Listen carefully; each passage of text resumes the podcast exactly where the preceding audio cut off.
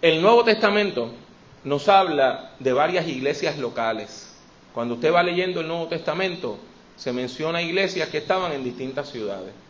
Y entre todas esas iglesias, la más problemática y la más peleonera, y donde los hermanos tenían las mayores divisiones, era la iglesia que estaba en la ciudad de Corinto.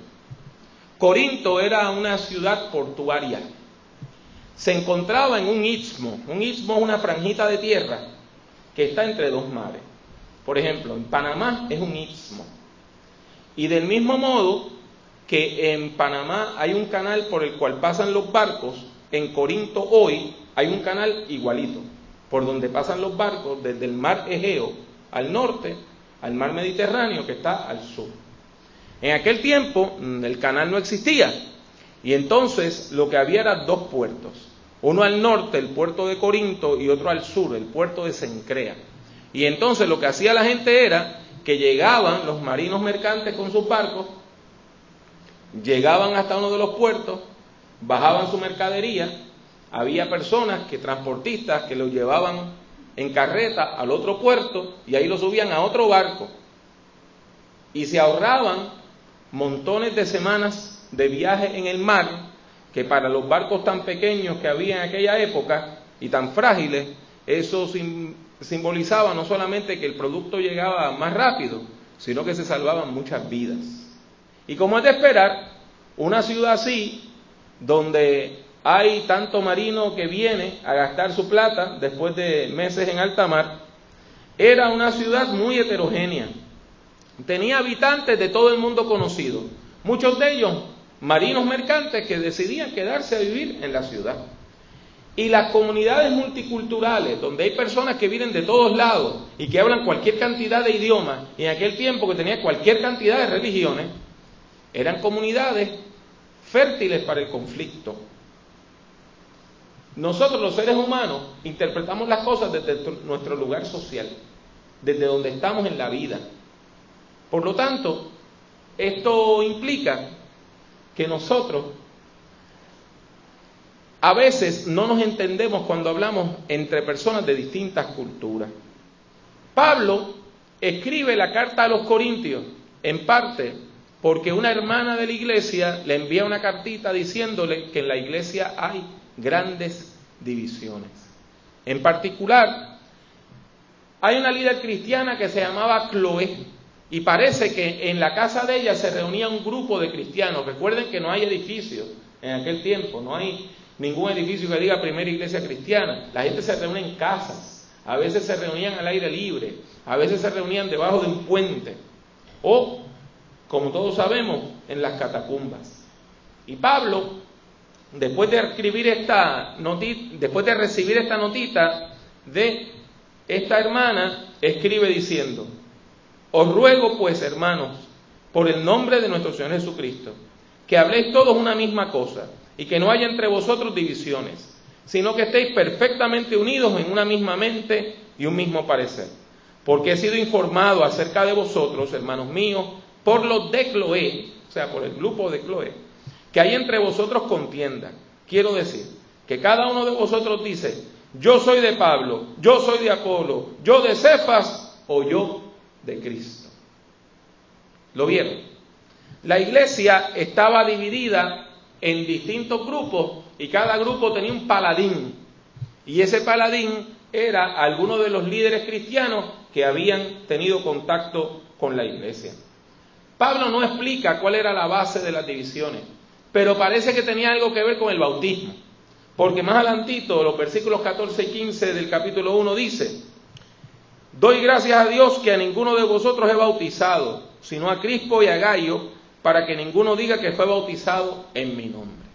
O sea, que parece que cada vez que venía un líder cristiano y bautizaba a alguien, la gente decía, ahora yo me de, yo tengo que tener una, una alianza o tengo que guardarle una reverencia a la persona que me bautizó.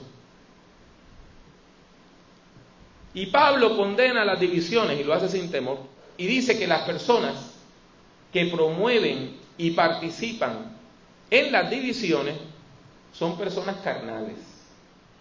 Pero Pablo define lo que quiere decir. define lo que quiere decir. Él dice que hay dos tipos de seres humanos.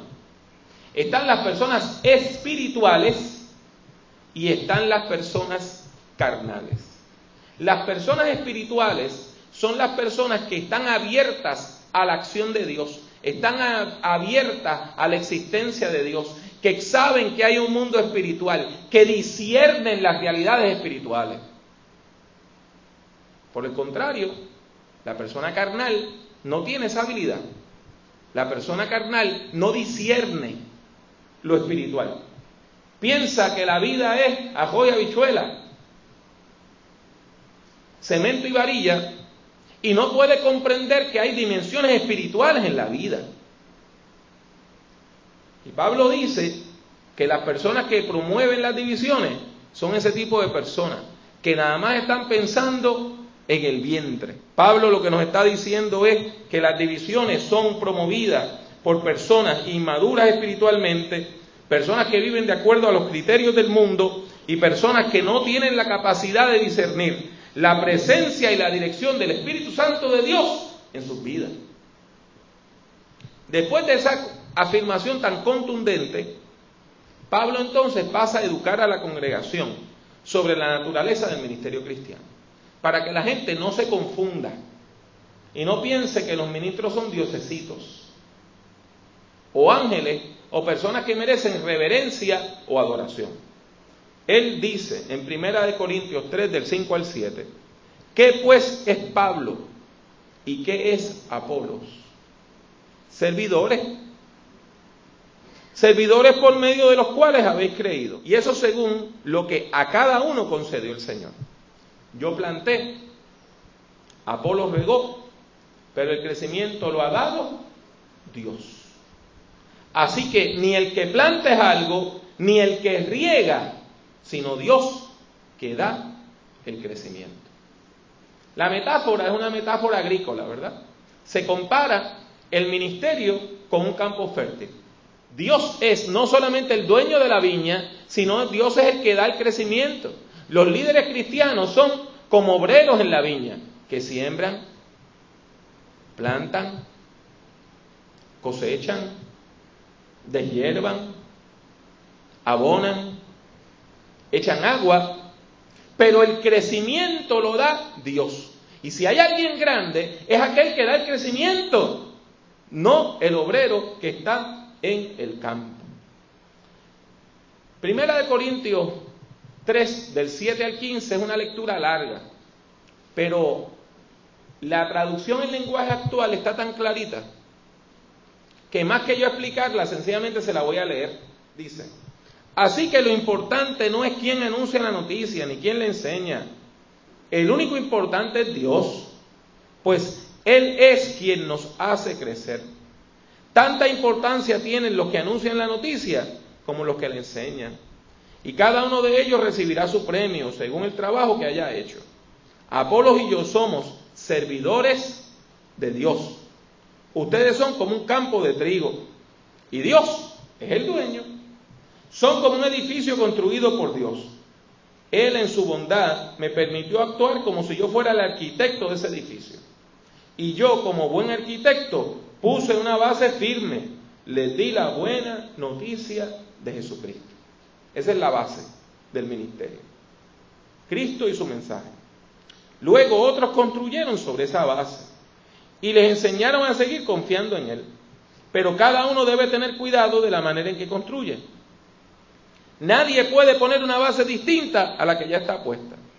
Y esa base es Jesucristo. A partir de esa base podemos seguir construyendo con oro, plata, piedras preciosas, madera, paja o caña. Pero cuando llegue el fin del mundo, Dios pondrá a prueba lo que cada uno enseñó. Será como probar con fuego los materiales que usamos para la construcción.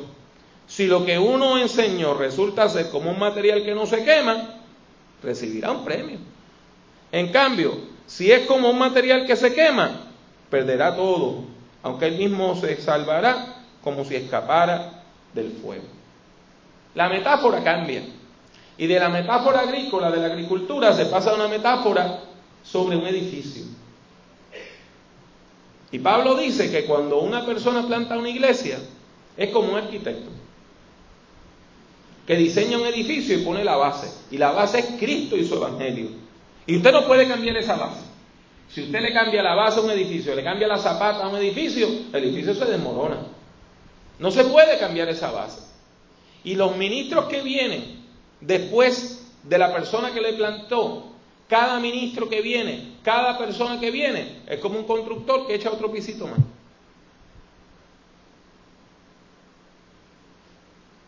Hay que ver cómo se construye. Si usted construye con cosas que son buenos materiales y le da buena enseñanza a la gente y la edifica bien, está construyendo con oro, plata, con piedras preciosas. Ahora,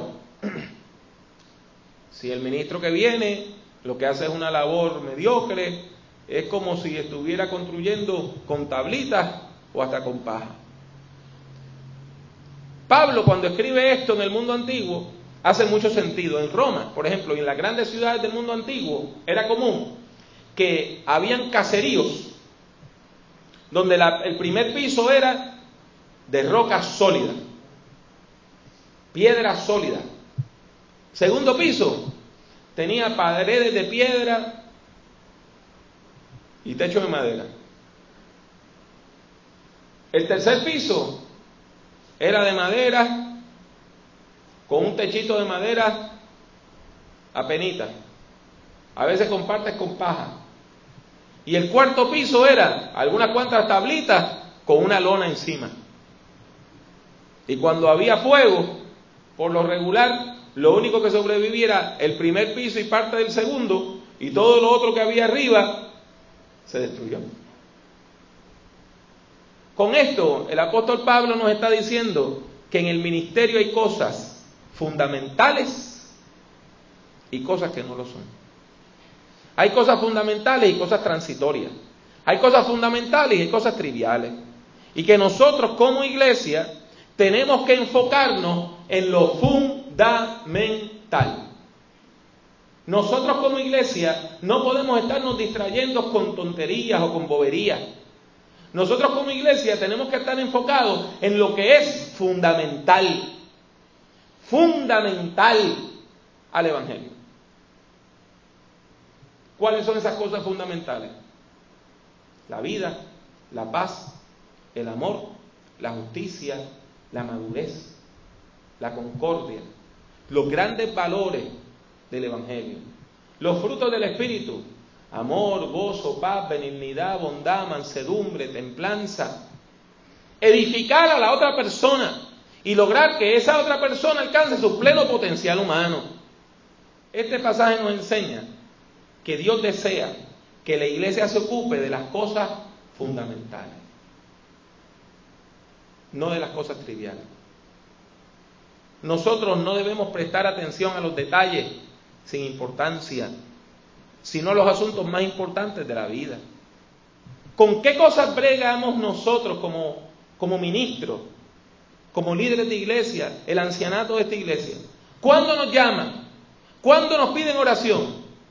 En momentos de vida o muerte, un nacimiento, una enfermedad, una hospitalización, una operación, una persona que agoniza, una muerte, una persona que está en crisis, alguien que se quiere suicidar.